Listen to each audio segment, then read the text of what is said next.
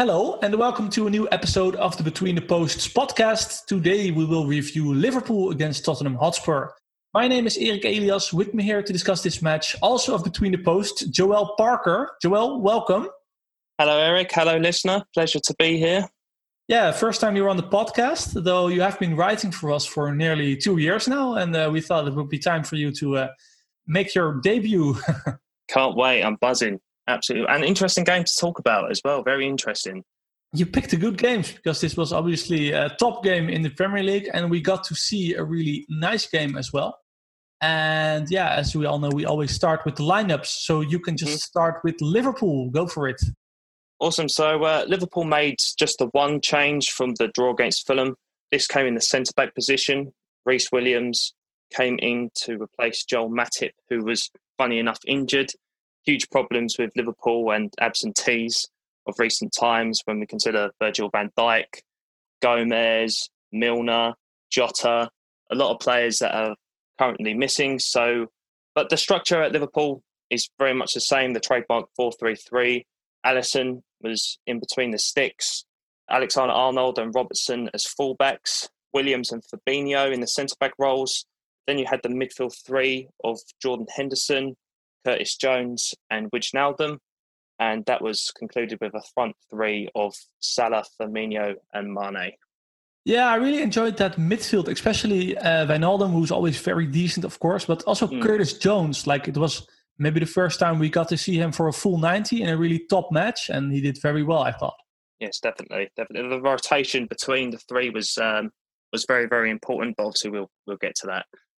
Yeah, I'll just talk a little bit about Tottenham, who have a lot less injuries to deal with uh, than Liverpool. Their key injury is uh, Erik Lamela, who I don't think would be a starter anyway. Officially, you should call their lineup a 4 2 3 1, but what we saw most of the time was that it was a 4 4 2 in practice. Lloris in goal, obviously. Serge Aurier at right back. Alderweireld and Dier centrally, and Ben Davies on the left, not Sergio Reguilon could be something that Mourinho saw tactically, could be just rotation and rest, who knows. Holding midfield, Pierre-Emile Højbjerg, who's had a really good season, and next to him, Giovanni Lo Celso, which was, yeah, quite surprising to me because Lo Celso has played in that role, but he's not, mm-hmm. of course, purely a holding midfielder. Of course, he's someone who can make a pass forward, and Mourinho knows that he does also need people to launch the attackers uh, on the counter attack because he had some up front uh, mm-hmm. was uh, Sissoko on the right, who played more of a right back role at times, but we'll get to that. uh, Heung-min Son at number 10, but not really. He was more of a striker. And Dutch young winger Steven Bergwijn on the left, who's done a really good job in these top, top games defensively, most notably. And Harry Kane up top, of course. Yeah, the first half, Joel, we get to see the same old Mourinho approach. A lot of people are talking about it. I wouldn't say it was extremely defensive, but it was defensive. They sit back in a 4 4 2 with Son and Kane up top, absorb the pressure, counter attack, very little pressure. And for me, what was interesting was that Sissoko was played on the right and Son centrally. So that was probably done for two reasons. One, to have Sissoko on the right, and we know Liverpool's left is strong attacking, and to have Son in the space centrally. So I thought that was an interesting choice uh, by Mourinho.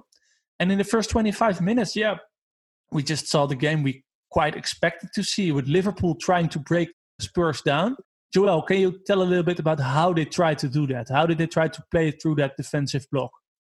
Uh, so with Liverpool, obviously this is the 2-5-3, 2-3-5 setup that we've become accustomed to over the past couple of years with Liverpool. Uh, overall, their passing was very fluid. I thought you saw a lot of interchanges and rotation within the middle third, mostly amongst the midfield three. I think one thing that's very distinctive about Liverpool's build up is the fact they don't really have a designated player playing in, in that holding midfield role. You always have Henderson or Jones or Wijnaldum that take up them central positions.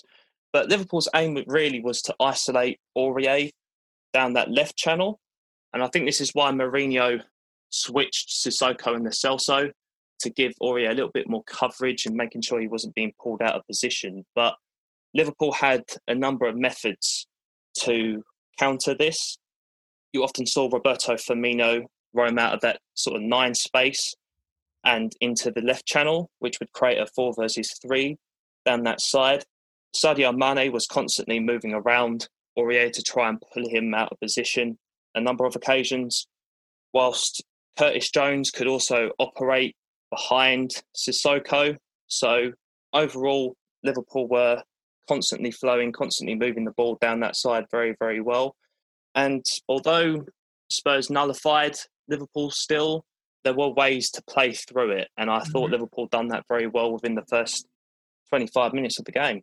Yeah, I was especially impressed with Jones. I saw him play against Ajax two times, was good, and the Champions League as well. But here it was like, you know, the movements and the tactical rotations. You don't mm. expect a young player like that. You just come in and fill in the role that other more senior players have done as well. And especially, as you said earlier, in addition to Firmino coming into the midfield and making that four versus three, I think he did very well. Mm-hmm. I think it says everything about Liverpool. The fact that players like Jones and players like Williams can really come into that system and not feel out of place, which I think is quite interesting about the way that structurally, the way that they bring in youth, the way that they train their teams in development phases. It's really impressive that Liverpool can make a rotation like bringing in Curtis Jones, who I believe is only about 19, same mm. with Williams, and not really feel too out of place. Yeah, and if we look at the overall yeah, game state, how the game went, Liverpool had a few chances in those first 25 minutes. One from Firmino in the 13th minute from a set piece, and one from Salah, which was more of a, of a tactical pattern that we saw. Because how did that first chance came about from Salah, Joel, at the right side of Tottenham? I thought one thing that was quite interesting was all three of the midfielders were sort of operating down that channel, funneling down that channel. You had Mane moving out of Aurier, and he sort of occupied both Aurier and Sissoko in this sequence. So when you see Henderson make the pass, there is a lot of space behind them for Robertson to run into. And this was a really good example of why Liverpool had the better, so to speak, down that left channel because Robertson was able to receive the ball, run through, and provide mm-hmm. a good cutback for Salah. Unfortunately, he only found Lloris's gloves, but I thought it was a very, very interesting chance and epitomised how Liverpool got through in their first stages. Yeah, that was quite in line with the overall tactical pattern. And if we look at Spurs in those first 25 to 30 minutes, like there were like chances to make the final mm-hmm. pass, but but they never got out properly. Like they didn't even register a shot in the first 30 minutes.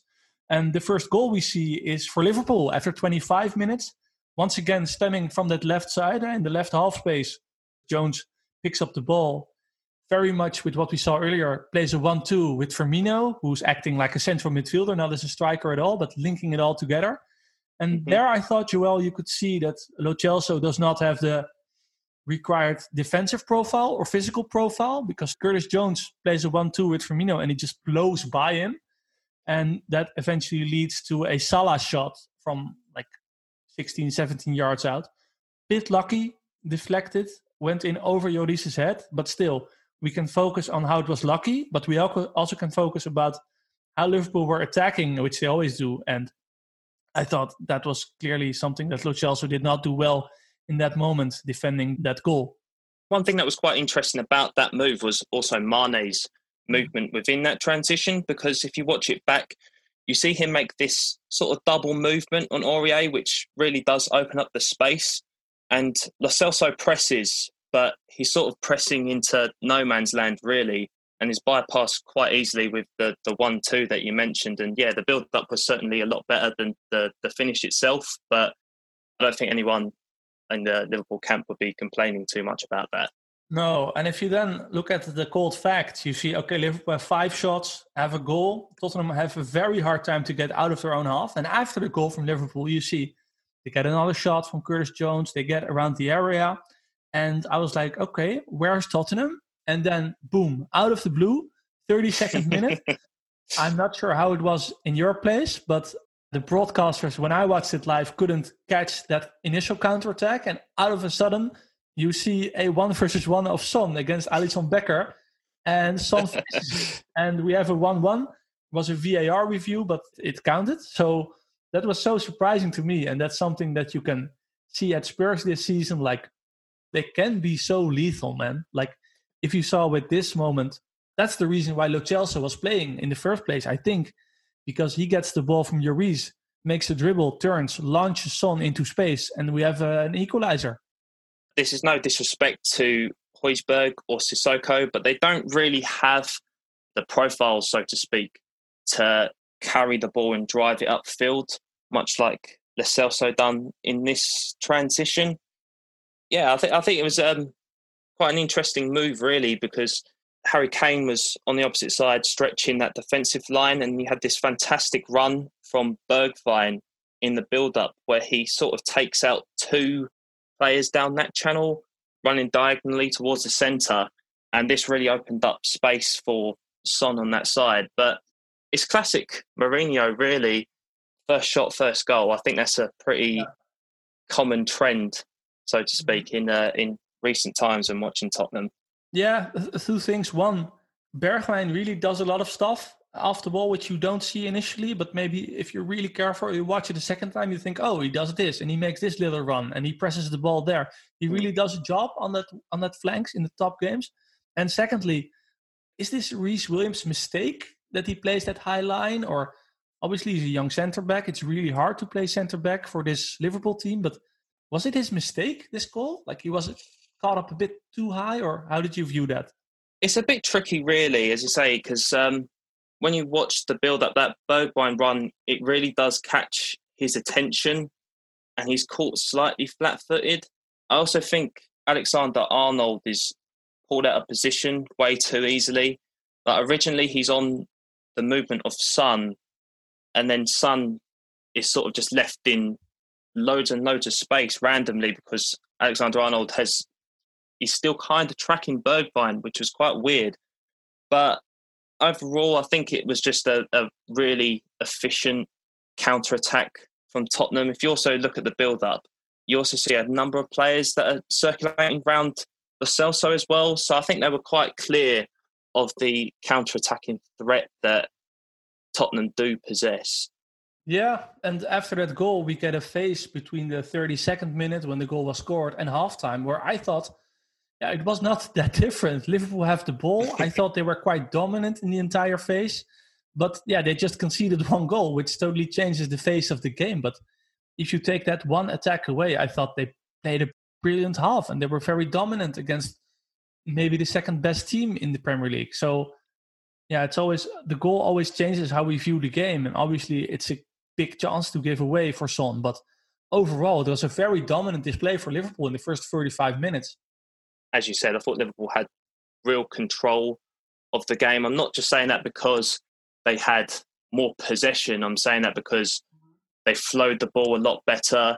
Their passing moves were very, very good and very effective at keeping possession because with that rotation in the middle with the three, Harry Kane and Son weren't really picking up receivers very well.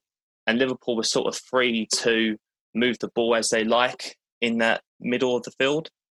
Yeah, totally right. First half ends. Possession Liverpool 78%, Tottenham 22. Shots 8 against 1. Shots on target 7 against 1. And goals 1 against 1. So that's oh, You got to uh, score the goals. After the half time, Spurs make one slight change tactically. Lo Celso and Sissoko switch places. So Sissoko is going to play next to Højbjerg in the second half and Lo Celso on the right. Why do you think he did that, Joel? Why did Mourinho? What, what was his motive for that? You think? So this was sort of a more of a return to the the wide centre midfield marking that we've come to used to with Mourinho in recent times. Overall, this gave Spurs a lot better coverage in the half spaces. Although Mane was initially dealing with an overload of Sissoko and Aurier down that channel, there wasn't really much space for him to roam into. And this also gave Lo Celso the chance to go more man orientated towards Robertson and left a two versus one with Sissoko and Aurier on Mane. So overall, I think Spurs defended a lot, lot better in that second half. And actually mustered up the better of the chances. Yeah, I think what you say about defending is totally right, but also in terms of counter attacking, if we look at those first 20 minutes after halftime, they started a lot better. Like they have a chance for Bergwijn after one minute. Uh, Kane had uh, two shots. I wouldn't call those chances, but two good shots. And in the 61st minute, big, big chance for Bergwijn as well. And I don't think their approach changed that much, but the execution was just better. And if we zoom in on those chances, Joel, what do you think about the role of Rhys Williams, uh, which we discussed earlier, young Liverpool centre back at the right centre defender spot? What do you think about his roles in those chances for Bergwijn particularly? I think that what did change in Tottenham's game plan when going forward was going more direct mm-hmm. towards Williams. So you saw a lot of movement from Kane, a lot of movement from Bergwijn down that left. And you had usually, whether it would be Hugo Lloris kicking up forward or Eric Dier making those switches, Tottenham were really targeting him. And I think he did struggle initially with that first Bergwijn chance. He sort of goes in for the duel and, and really does miss it. And this creates a lot of space for Bergwijn in behind, who you could argue should have done a lot better. But when he, in the second chance, was going a bit further back, Spurs still flowed quite well through him uh, with Kane winning the flick on, Son passing it in for Bergwijn again for pretty much identical chance, one that hit the foot of the post. So yeah, I think really Tottenham really did target him quite a lot in that second half. Yeah, I'm instinctively I'm inclined to say Bergwijn should do better with those two chances, but then if you look at the data and at our expected goals model, then finishing still is a lot harder than we think as you know football fans. So as I said earlier, you think, oh, he's got to score one of those. But then if you look at the data, it's clear that maybe those chances were a bit harder than they looked. Yeah, I think it, at that first one, especially, yeah. Alexander Arnold does recover quite well and does put him under a lot of pressure. As if, if you watch it back, he does skew that shot with Alexander Arnold really close to him. So I think when we look at finishing chances in football, we don't really take into account whether the, the player has the balance or is completely off balance when taking those chances. Totally right with that. So we still have a tie game, even though Spurs had the better chances when the second half started. And then, yeah, for the last 25 minutes of the game, it was end to end. It was I don't think I don't think one team was better than the other. I really enjoyed it. It was high intensity. If you consider that this was a midweek game in a very congested season, I think the amount of energy both teams put in was brilliant and I really enjoyed it. But I, am not sure there was one team better in that last 25 minutes. Do you? I think that um, Mourinho's comments post match saying that this game should have been a draw. Yeah, I, I kind of I kind of agree. Just because Liverpool had much more possession and the ball control doesn't necessarily mean that they were the better team, so to speak. I thought Tottenham defended compactly. But overall, I thought Tottenham were really crying out for Ndombele in them last 20 minutes, someone to help maintain the ball up front because when watching them last 20 minutes back, there's a lot of clearances from Tottenham, a lot of balls going forward, and nothing really being built from it. I feel like they really needed someone up there next to Kane to really help with their ball retention forward. And Liverpool just kept on coming back, kept on knocking on the door. There was one Sadio Mane chance where he turns Aurier quite easily yeah. and hits the crossbar. But Tottenham still had numbers back. And although Liverpool were continuing their play forwards, continuing to move forwards, they still weren't really knocking on the door that much in that last 20 minutes, I think. Oh, agreed. I think their best phase of the game was like in the first half. And I really enjoyed that Mane against Aurier 1v1s, even though, as you mentioned earlier, Mane was drifting across the field a lot. They still ended up playing that 1v1 a lot of times. And I thought that was really fun to see because they're both obviously physically fantastic players, fit. And that was really good stuff to see. If you look at all the stuff that Mane pulls off uh, technically in a match. It's so brilliant. And then Aurier with his physicality and his aggressiveness. That was like I a think, highlight for me. Sorry, I think Aurier definitely grew into the game uh, a lot more with that Sissoko support down the channel. Uh, there was a couple of occasions where, as you say, Mane was receiving the ball with his back, and Aurier was sort of like really hustling him out of uh, anywhere near the penalty area. So he, he definitely grew into the game as the, the game progressed. Yeah, true. And yeah, we expect maybe that it ends in a draw, but we do get a winner. In the 90th minute, we get a set piece, and this will really have you fuming if you are a Tottenham fan because it gets uh, swung in. And maybe you can tell me why, Joel, but out of the blue, Firmino was totally free, unmarked, and he heads it into uh, the upper 90 and we get a winner, Liverpool. But what's your perspective? How could he get so free there? What what what happened? I'm going to refer back to a piece I done in February when talking about the first phases of of Mourinho coming in as Tottenham manager, and I mentioned set pieces. Uh, that still hasn't really improved under under Tottenham.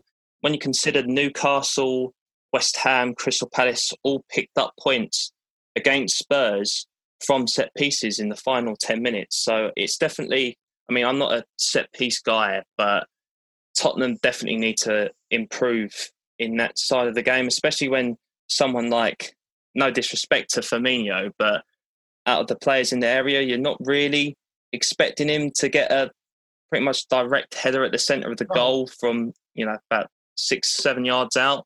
No, that was awkward. And I will put a link in the show notes below uh, for the piece you did about the first months of Mourinho at Tottenham, which was very informative at the time. I'll read it back. Let's see how it stands up now. That will be fun.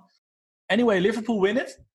Joel, before we recorded, you told me that you thought the Premier League maybe misses a little bit these kind of games in the top, top games. What do you mean with that? Like, for me, this was fun. I think a lot of people enjoyed it. Do you think the top games in the Premier League nowadays are a bit less good than this one was? What did you mean by that? I think they've dropped off in intensity. I mean, we can just refer this with with the games Tottenham have played recently against Manchester City, for example. I thought positioning wise and building up wise, they were extremely stale. The passing was very very slow, and against Chelsea, they sort of just played into the the Tottenham traps out wide without really producing much solution. So there's no real surprise that Chelsea and Man City aren't really close to these two teams at the moment. And it's no surprise, really, that Liverpool are three points ahead of everybody. Yeah, true. So I think if we look back on this match, Liverpool win it. But for me, a draw would have been more deserved overall. Not only when I look at expected goals or whatever, but just in terms of who dominated the match in what phases. And I think Liverpool get a bit too much with three points here. The momentum throughout the game swung quite a lot. I think there was definitely phases where Liverpool were the better team and Tottenham's attacks certainly threatened. But referring to the top four right now, it's them two, and you've got Southampton in third, Leicester in fourth, and my team Everton in fifth. It, it says a lot about the landscape of the Premier League at the moment, where the other big clubs mm-hmm. aren't really performing that well or haven't really settled into a structure or underperforming significantly and you have other teams that are performing performing quite well in terms of you know Southampton and Leicester Everton in fifth as I mentioned the teams you're not really expecting to be in them top places or mm-hmm. challenging for Liverpool so I think that that says everything really yeah, I think me myself, but everyone is just underestimating this season. Like we're just we as well. We do as if it is business as usual, but it has been a drastically different season. The same amount of games, 38 Premier League games plus European, has been pushed into a window that's six weeks shorter. And I don't even talk about the preseason, which has been so different as well. So I think maybe we at between the posts, but everybody is just as if this is a normal season, but it's not. So maybe that's also an explanation. I don't know and to think we've got a European Championship after this, and then we've got another Premier League season, and then we've got a World Cup. Yeah, and it's kind of it's it's a it's a hell of a lot of football, but whether the quality of football remains at the, the same level, it's going to be difficult to difficult yeah. to see with the heavy rotation of games that we've got. Yeah, well, we keep an eye on that. Thank you for now. I'll be back with uh, Jose at the weekend. But Joel, you are set to make uh, more appearances. I think. How did you, did you like it? Loved it. Absolutely loved it. Pleasure to be here. Thank you very much for inviting me on. Yeah, of course, man. And of course, we should ask the listeners as well. How did you think Joel did? No joke. Of course, you did. um, if you are a listener and you're still with us at this minute, you're probably a true fan. So if you are a true fan, please leave a review in iTunes. That really helps us. And if you do that and you leave in your comments one match, we will review that match. So that's a very good incentive to uh, leave a review. I'll just leave it to that. I'll be back with Jose over the weekend. And Joel, thank you very much. Thank you very much. Cheers. Thanks for having me on. Thanks for listening, guys. Bye bye.